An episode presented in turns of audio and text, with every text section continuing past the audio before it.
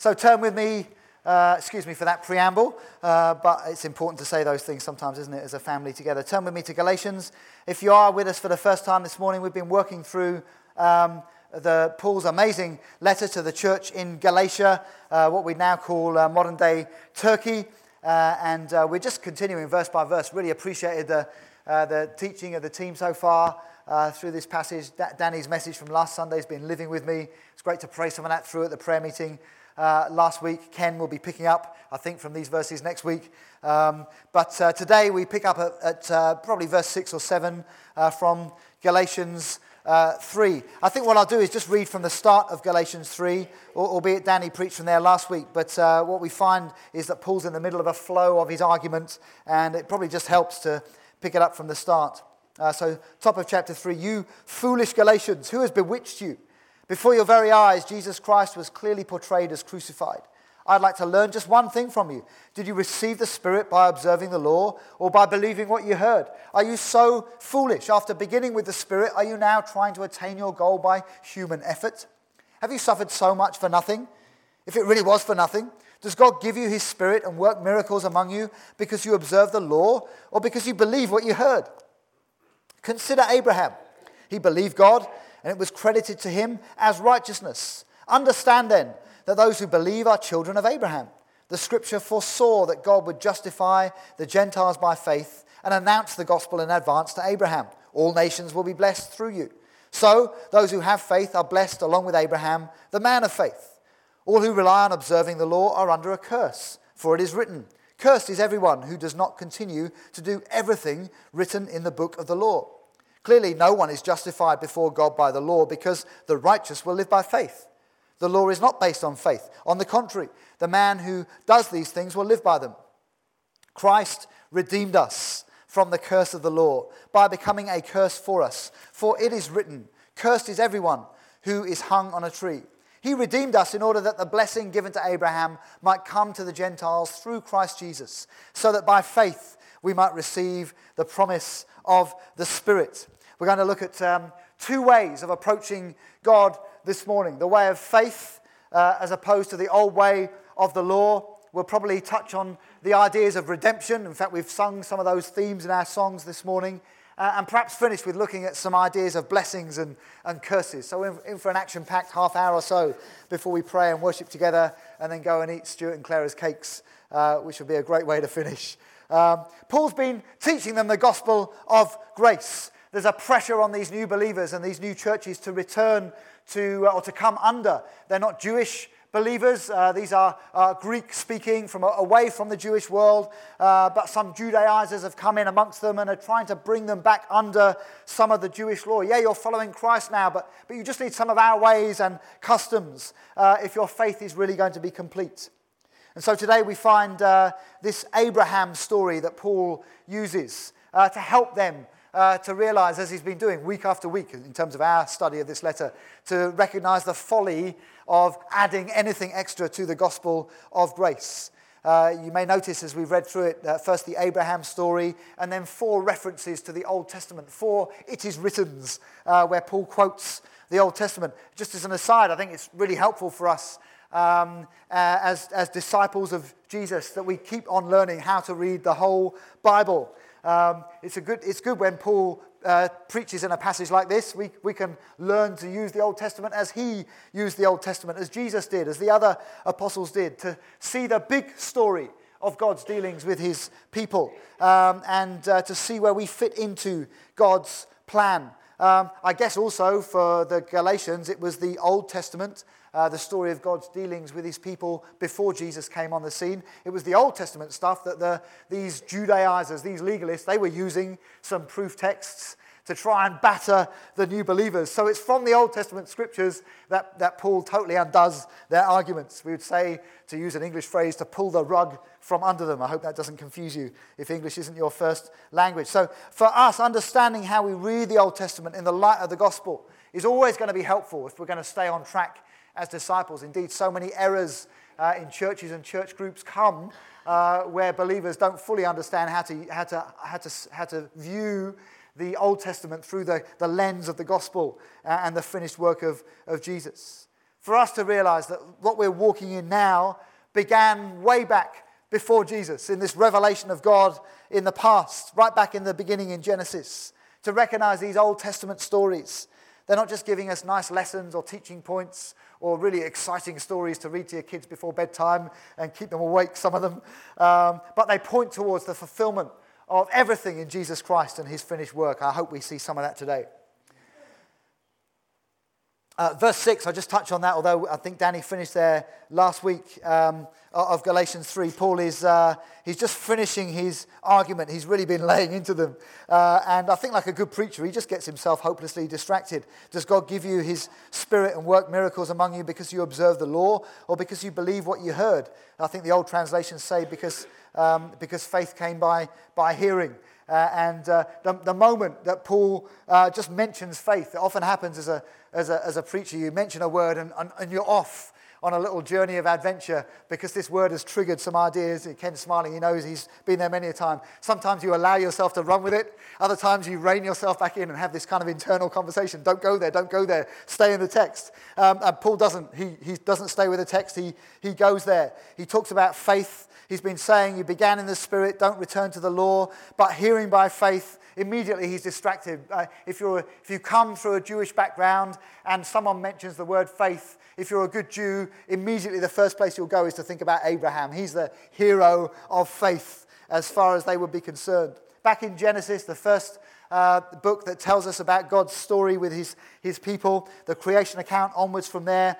In Genesis 15, we find Abraham having an amazing promise from, from God. In fact, began before then. Genesis 12, Ab- Abraham, as he's called at that point, is called out of his father's house. His father was a pagan, um, and uh, we, we don't know, probably worshipped in an animistic way. Uh, and Abraham is called out by God of his father's house and call into some great and amazing promises, which we are now numbered in this morning. In Genesis 15, um, God says to Abraham, Hey, go outside, have a little look at the stars in the sky. And he, God says, Count the stars if you can, so will your children be. Remember, this is a man, Abraham, if you don't know the story, who had been unable to have children. And God says, Look at the stars, this is the number of children you'll have. Genesis 15, 6. Here are some words of faith. Abraham believed the Lord Wow. So here's a, here's a, a childless man, getting on in years now, looking at the stars in the sky. This thought comes into his head through the voice of God you're going to have this many children. Uh, and Abraham believed God. He believed the Lord. He, his belief there had no basis in any evidence or fact. Um, he had no hope uh, naturally in himself outside of simply accepting by faith that it's God speaking, and what God says, God will bring to pass. Um, what Brian shared on his bit of paper this morning is, is, was great. It's impossible without God. That was the moment Abraham stood in as he looked up at the stars in the sky. He gets a choice in that moment. Do I just dismiss that as the cheese I ate for supper that I'm now thinking and imagining that, uh, that maybe these stars are, are, speaking to me about my offspring? Or am I really believing I've heard the voice of God and received a promise from him? Abraham believed God, uh, and it says this act of faith was credited to him as righteousness. It sounds a bit technical, but basically, God says, into your account, into your bank account, because you believe me, I consider you to be right with me, because you believe my promises uh, in the face of no evidence other than having heard my voice. Abraham entered into his blessing with God by realizing, I can do nothing myself. I can't bring this about myself. He confessed that to God. He threw himself into God. He was counting on God to do what he could not do himself through his own efforts or resources. That, friends, is faith. It's exactly how we've come in. It's exactly how the Galatian church that Paul's writing to came in on the gospel of grace. We recognize we can't get to God on our own. We confess that to God. We throw ourselves into His mercy. We count on God to do what we cannot do through our own effort or merits. Uh, and that is sending the perfect one, Jesus, to bear our sins on the cross for Him. Out of His resources, not out of our own, we are brought into this promise. And so, this faith that is the start of the gospel of grace for us and for the Galatians actually started in Abraham. We're going back to the, the first father who believed, as it were. I, th- I think uh, maybe Ken will get there next week if I hurry up. Um, but uh, I think 3, yeah, verse 29 says that all who belong to Jesus are rightly called Abraham's children. And so, yeah, Abraham could look at the stars in the sky, but we could look around here this morning and say, wow, in part, we here this morning from every tribe and tongue are a part fulfillment of Abraham's, of God's promise to, to Abraham. Children of faith in Christ. Um, Abraham's believing of God, Paul says, was all of faith. It wasn't, wasn't any uh, response to the law. Um, there was no law revealed at that point. Moses hadn't yet come. In fact, Moses was one of the offspring of faith that would come from, from, uh, uh, from Abraham. It was all of faith. I love the way the writers of the Hebrews, excuse me, the writer of the Hebrews puts it in Hebrews 11. He also gets distracted by Abraham uh, and then has to condense his, uh, his dialogue later on. Uh, by faith, Abraham, verse 8 of Hebrews 11, when called to go to a place he would later receive as his inheritance, obeyed and went, even though he did not know where he was going. By faith, he made his home in the promised land like a stranger in a foreign country. He lived in tents, as did Isaac and Jacob, who were heirs with him of the same promise. They were his son and grandson. For he was looking forward to the city with foundations, whose architect and builder is God. By faith, Abraham, even though he was past age and Sarah herself was barren, was enabled to become a father because he considered him, God, him faithful who had made the promise. And so, from this one man, and he as good as dead, came descendants as numerous as the stars in the sky and as countless as the sand on the seashore. What an incredible promise. Um, I, in Romans 4, Paul's been using the same kind of arguments, and he speaks similarly about Abraham and his faith. Romans 4:18, against all hope, Abraham in hope believed, and so became the father of many nations. Against all hope. There's some things in your life this morning that you think are hopeless if you face the facts, if you weighed it all up, the kind of pro column and the con column, you'd be saying, All hope is against me here in my situation. Well, against all hope, Abraham in hope believed. So it's not just positive thinking. His only basis for believing was because God had spoken. Friends, if God's spoken into your life, then against all hope, in hope, you can believe in God. Against all hope, Abraham in hope believed and, and so became the father of many nations. There's something at stake for us. To, I'm going off the text now. There's something at stake when, when we're called to believe the, the promise of, of God for Abraham there was a promise at stake that he would father a multitude that would be spiritual children uh, uh, and those that follow the Lord Jesus Christ. If Abraham had not believed, God would not have worked out his promise through Abraham. He would have done it in some other way, I'm sure. But because Abraham believed God, so he became the father of many nations. Beloved, there are promises that God is e- leaning forward and eager to work out in your life and mine. He's just waiting for us to believe Him on the things that He's said. Can I hear an amen, please, to that uh, promise? Um, it was said to Abraham, So shall your offspring be.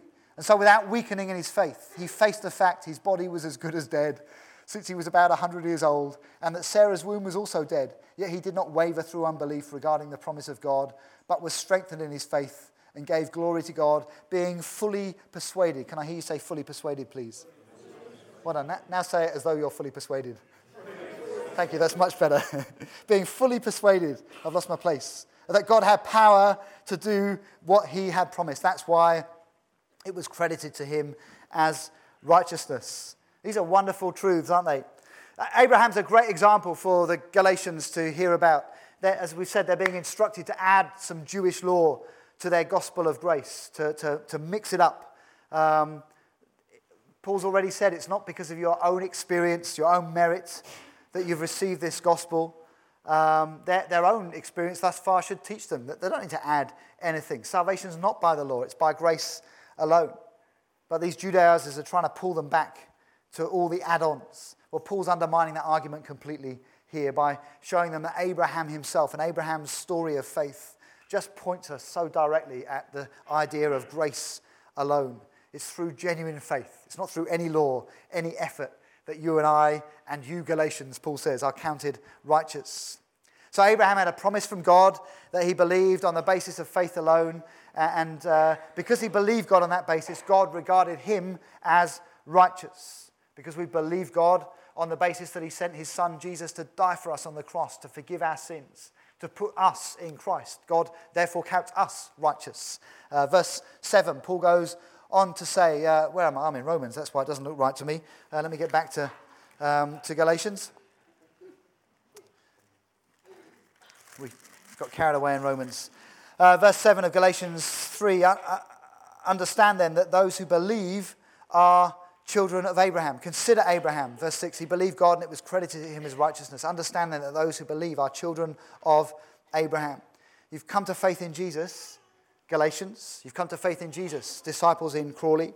You are the true heirs of Abraham. You're in the true line of the guy who looked at the stars in the desert somewhere uh, thousands of years ago. You're inheriting the true promises that he looked towards and hoped in. Um, you're playing, uh, you're walking now in the, in the line of the promise that was fulfilled in Jesus, one of the descendants of Abraham. Paul's saying if you, if you have this faith in Jesus, Galatian church, if you've begun with this faith in Jesus alone, don't turn back to the old Jewish ways. Don't turn back to Abraham, the kind of hero of the Judaizers. If you, if you turn back to Abraham, now Abraham, Abraham would say, Don't look at me, I'm looking at Jesus. Um, if, if you want to be true sons and daughters of Abraham, this is how you're to think. I'm in Christ now, completely. I'm not in the law.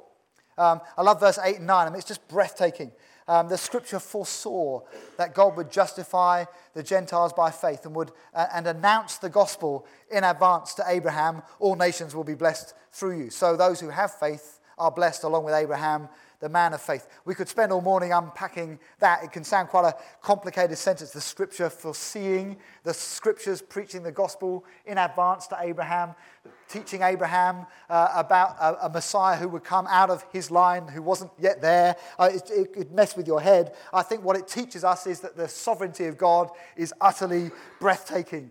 God knew, even as he was calling out Abraham, that one day his plan was to reach people all over planet Earth. That had been his plan from the beginning, even when he said to Adam and Eve, multiply and fill the earth. God knew he was going to reach those who would be Jews and those who would be Gentiles, the argument here in, in Galatians. God knew that when he made a promise to Abraham that he'd be the father of all nations in Christ. God knew that this fathering of multitudes of children would be a spiritual thing, not a natural thing, um, through faith in the same way that Abraham believed. So we will come to faith in Jesus too. The scriptures foresaw it's just another way of, of saying God spoke through the scriptures. Um, th- this word of God is God's word. We call it the word, the living word. It's sometimes uh, the, the, the word gets personified. It's like it takes on a character and a life all of its own.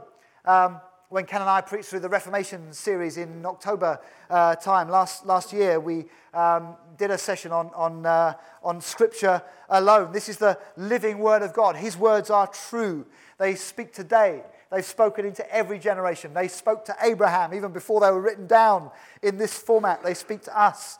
So we can say um, that the Scripture speaks to us in the same way that we're saying it's God speaking to us. That's all it means here when it says the scriptures foresaw, the scriptures spoke, the scriptures looked forward to. This living word in the story of Abraham can be said to be preaching the gospel, which the scriptures will one day make plain and clear through the finished work of Jesus, who was a descendant of Abraham. Oh, anyway, let's move on before we uh, tie our heads up in, in knots. What we can say is this God is reaching the world through faith in Jesus. God reached Abraham in that way, even though Abraham would never have fully understood the fullness of the gospel that we have now. So, any who come today are Abraham's spiritual children, children of faith, children of the great man of faith. There's no law that's played any part in you or I coming to faith, just as no law played any part in Abraham coming to faith. There's no Jewish custom that's been added to our faith that makes us right with God, just as there was no Jewish custom added to Abraham's faith. This is such a powerful argument for Paul. As, as we've, we've said, the Judaizers would use the Old Testament scriptures to try and make their points. He completely undermines them. We find Jesus as well sometimes with the legalists that, that love to cite Abraham or Moses. They say, oh, he's ours, he's not really yours.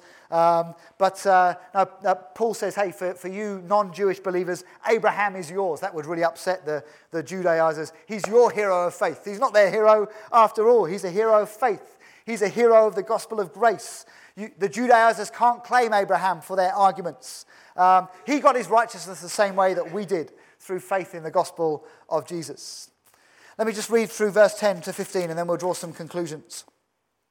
All who rely on observing the law are under a curse, for it's written, Cursed is everyone who does not continue to do everything written in the book of the law.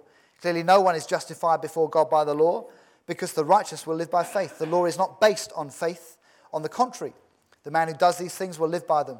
Christ redeemed us from the curse of the law by becoming a curse for us. For it is written, Cursed is everyone who is hung on a tree. He redeemed us in order that the blessing given to Abraham might come to the Gentiles through Christ Jesus, so that by faith we might receive the promises of the Spirit. So here we're into the section with the Old Testament quotes. Paul just takes some logical steps on from where he's already been teaching. Those who've been made righteous by Christ are living completely by faith. They're not under the law. Um, a few weeks ago, we were in chapter 2.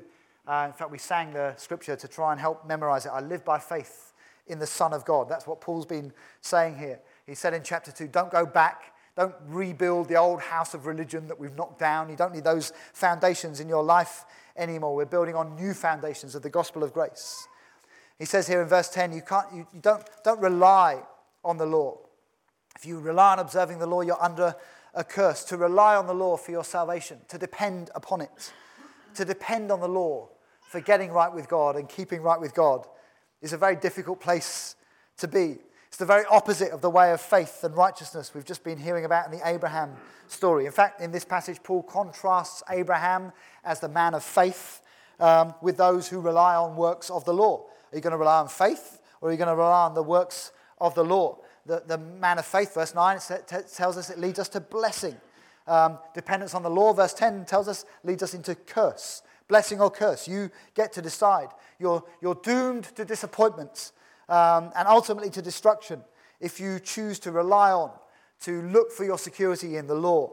Um, in fact, not only is it unnecessary to come back under the law, Paul says it's harmful. You will come under a curse. So he quotes Deuteronomy. Deuteronomy is one of the amazing books of the law in the Old Testament. Deuteronomy 27, 26, if you're taking notes, is the quote from the law here in verse 10. Uh, basically, saying if you're going to live under the law, you better live perfectly under the law. You better tick every single box. Otherwise, there are going to be some penalties. There's no, no point having one box where you think, I'm not sure, maybe, perhaps, with regard to the law. You better tick them all as no, no, no, no, no, or yes, yes, yes, yes, yes, if they require a positive answer. Otherwise, you're going to come under the curse that the law brings us into.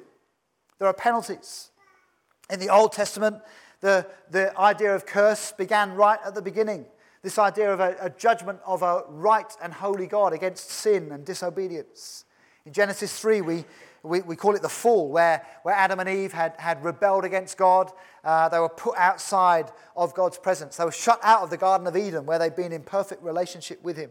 It was a, a, a huge change in their relationship with God, uh, who they'd been so intimate with, and actually in their relationship with one another as husband and wife, and in their relationship with the land, with, with creation. Everything changed because of, of sin and rebellion. There's a, a curse put on them we find ourselves, if we uh, believe the flow of the scriptures and the way that Paul writes, that we who are in Adam are under the same curse outside of Christ. We're, we're only put right again by coming into Christ Jesus. We'll be made fully right when Jesus returns and restores all things. Um, we'll finish in a, in a minute or two with some prayer into the kinds of curses that Jesus breaks through the gospel. What Paul's saying here in verse 10 is that the law is not effective in calling us out from um, the curse of separation from God, out from under God's judgment. The law is really good. We've said that through the weeks. The law points us to God's perfection, but the law doesn't, doesn't lift a finger to help us. The, the law will point out all our flaws and our imperfections before God, but it will disappoint us. So if you or I have any kind of form of religion in our lives that relies on us, um, uh, working hard, self effort, um, then we remain like Adam and Eve, aware of our sin, but unable to get back near to God in a restored relationship. It's a terrible place to find ourselves in. If some of you are finding yourselves that way today, we'll pray in a few moments. Verse 11, Paul goes on. We'll just move through his argument before we, we pray. Clearly, no one is justified before God by the law because the righteous will live by faith. There's his second Old Testament quote. One of the prophets quite hard to find in, a, in, the, in the, old paper Bibles. Uh, Habakkuk 2 and verse 4. No one is justified, no one's made right with God by observing the law. In the light of all that Paul's been saying, it would be a nonsense if he concluded anything else at this point. He says it's utterly impossible. Those who've been declared righteous by God don't need to live that way under the law. You don't need to try any harder. It's been done already. As we said in chapter 2, we live by faith in the Son of God. We are like Abraham, our righteous father, who uh, walked into these promises through faith. The law cannot justify us, the law cannot make us right with God, the law can't deal with our sin. That requires faith in Jesus. The righteous live by faith entirely and completely. Verse 12. Um, there we go. The law is not based on faith. On the contrary, the man who does these things will live by them. There's our third quote. Like oil and water, you, you, and I hope we're getting the message by now, you can't mix law and faith. The one who does the law lives by the law. The law's just down to doing the law, and as we've said, doing it all perfectly, all the time. It doesn't require any faith to do that, it just requires perfect obedience. Um, the problem is that level of perfect obedience is not within our grasp as imperfect, sinful, fallen human beings. There's, there's only one who has been able to perfectly be obedient to the law and fulfilled it. And that one is Jesus Christ. And we've agreed when we are back in verse uh, chapter 2 and verse 20, we've been crucified with Christ. We no longer live now. Christ lives in us. We now live his life with regard to the law. He has perfectly fulfilled the law. We don't need to try any longer. And so Paul goes on in verse 13 Christ redeemed us from the curse of the law by becoming a curse for us. For it is written, Cursed is everyone who is hung on a tree. Our faith isn't in the law, it's not in our ability to be obedient to the law. If it was, it would produce a horrible kind of warped self righteousness in us. Our faith is in Jesus, in his work on the cross. Our righteousness comes alone from him as a gift. Again, at the end of chapter 2, I live by faith in the Son of God who loved me and gave himself for me. This means I'm not under the curse of the law, as I would be if I tried to live life and get right with God through self righteousness. As we've said, Jesus in his perfection has died on the cross. So here in this verse, hidden away in this quite technical passage, we find this incredible uh, picture of redemption. Um, it's, it's, beautiful imagery of a, of a ransom. Again, I think we've sung with, with, the ransomed in glory, his face I at last shall see. This idea of ransom, it sounds like quite old fashioned language. It's actually very current, has always been. Um, uh, these days, if you're a wealthy businessman and you work in certain parts of the world, um, or if you go on a cruise past the Somalian coastline, you will be required to have some pretty hefty insurance that will cover you for kidnap. Um, and the wealthier you are, the higher your insurance premiums will be in certain parts of the world, um, so that you, you will have a worth or a value. Uh, if you get kidnapped by Somalian pirates, there will be a level up to which your insurers will pay, after which they'll say it's not worth it. Uh, depends how, how good your premiums are um, and uh, whether you compared the meerkats or not, I guess. Um, and, and, and that ransom price will, will make the rescue for you. The money will be paid, you will be exchanged for the money. It, it's just how it is, but even more glorious uh, in the idea of re- redemption and ransom in the New Testament. 1 Peter uh, Peter's little uh, letter to the churches puts it this way um, 1 Peter 1, I think, verse 18. For you know that it was not with perishable things such as silver or gold that you were redeemed. It wasn't uh, about money or insurance from the empty way of life handed down to you by your forefathers, but with the precious blood of Christ, a lamb without blemish or defect. Jesus, the perfect lamb, Remember, if you're trying to live under the law, then to bring a perfect lamb was one of the sacrifices that you would pay for. Uh, and the, the lamb would be killed in your place to try and bring you into a right relationship with God through the law. So, when we're told about our ransom or being redeemed and Jesus being the lamb whose blood was spilled for us, we get the, this, this wonderful idea, this imagery that he is the offering price. It's greater than silver or gold. This is the precious blood of Jesus. I love the old songs we sing about the precious blood of Jesus. Jesus' payment, his blood spilled, has brought us out from under the curse of the law. The price has been paid, the exchange has happened. We, have been led out into safety and rescue. Our failure to keep the law no longer has any consequences whatsoever. We are rescued from the curse by this life giving purchase. Jesus, the Lamb, has given himself up for us. Next time we take communion and you, you drink the wine that represents the blood of Jesus, maybe remember some of this ransom imagery. Even more than this, it's not just that we've been rescued, that Jesus died for us. It says he became a curse for us here in verse 13. 2 Corinthians 5:21 God made him who had no sin to be sin for us so that in him we might become the righteousness of God. This is really beautiful. It's what C.S. Lewis would would say about Narnia, it's deep magic. Um, not only that Jesus should remove the curse from us, I mean, that is just incredible. He should take our, our indelibly marked clothes that say, You are separate from God because you're a fallen sinner. Not, it's amazing that He should take those off us and bring us into a place of rescue, but that He should then carry the curse for us, that He should become the curse for me when He died on the cross. Again, the next quote uh, in, in that verse, Deuteronomy 21 23, uh, that cursed is anyone who hangs on a tree. means that Jesus, in his public death, showed outwardly that he's broken the law of God. Jesus didn't break the law of God. Jesus was the perfect Lamb of God. He fulfilled the law perfectly. He was constantly, every moment of every day, obedient to his Father. But he died as one who was a lawbreaker, under the curse of God, under the wrath of God. That he bore my shame that the Father would turn his face away from his perfect Son because of my curse that was put upon Jesus. That the enemy should apparently be victorious in that moment. That, that the charges that should have stuck to me were now stuck upon him. That he was, was now indelibly marked in his perfection now with my imperfection. Friends, this is the gospel. This is the fullness of the gospel. Not just that we're brought out of shame and, and sin and a curse, but that my shame and sin and curse are going on to Jesus and his righteousness comes onto me. Hallelujah.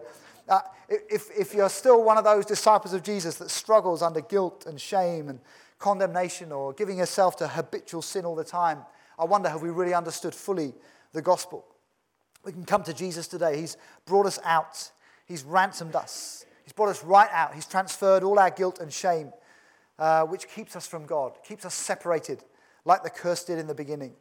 Um, there's no merit in trying to go back to the law, trying to keep God happy through our own works. We come to Jesus, the curse breaker. We look to his finished work on the cross. We have faith in him alone.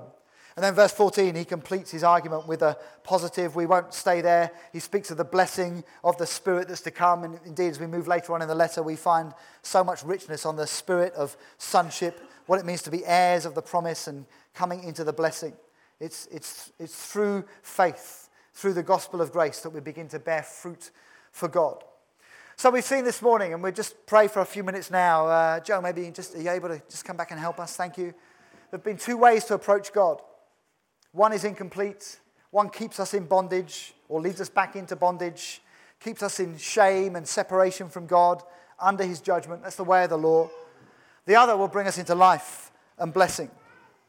We've been redeemed from the curse of the law and all the consequences of separation. This passage is so clear about that. And yet, if we're being honest, you and I at times are aware of symptoms in our lives that still seem, seem to show that we are still under some kind of curse of self effort or trying to keep right or please God in other ways. If we're honest, we just feel like that sometimes, don't we?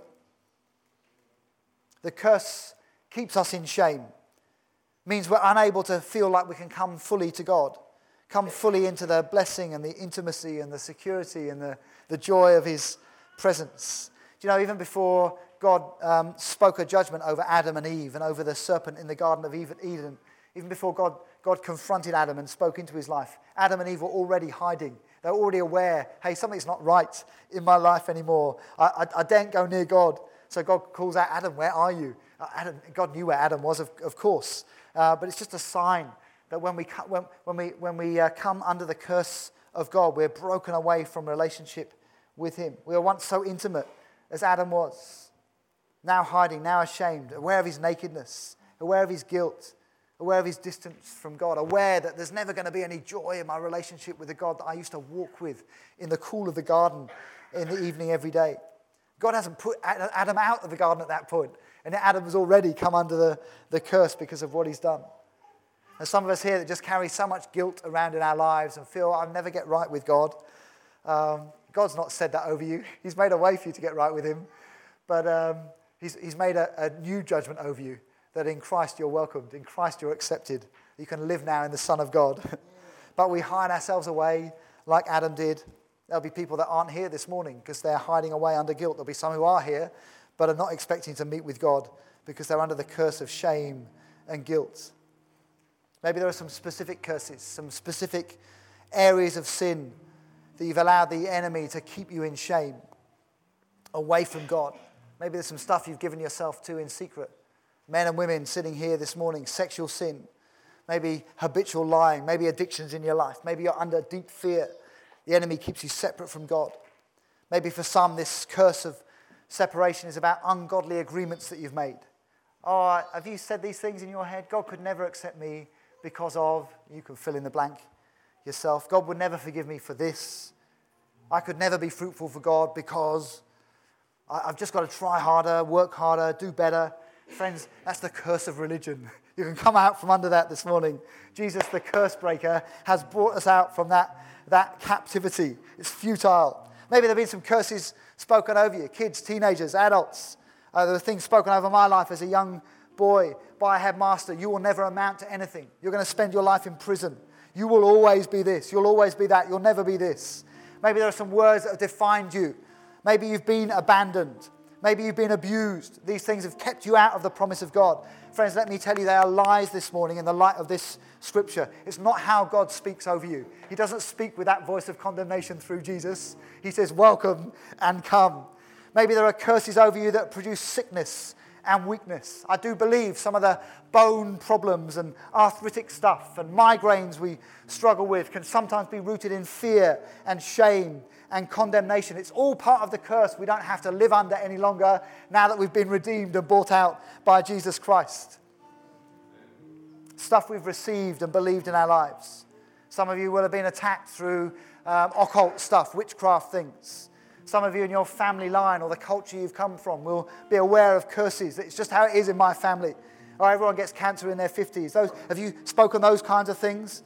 Sometimes there are repeated sicknesses or accidents that happen in your family that just seem much more than would be normal, uh, more than just normal circumstances. Jesus has come to redeem us from the, that curse. Can we stand together? I could keep talking, but we do want to pray. If you're, responding to any of those things this morning, just put your hand in the air. Yeah, thank you, Jesus. Thank you, Jesus. Thank you, Jesus. Just, just keep your hands up before the Lord. Lord, we repent of our sin.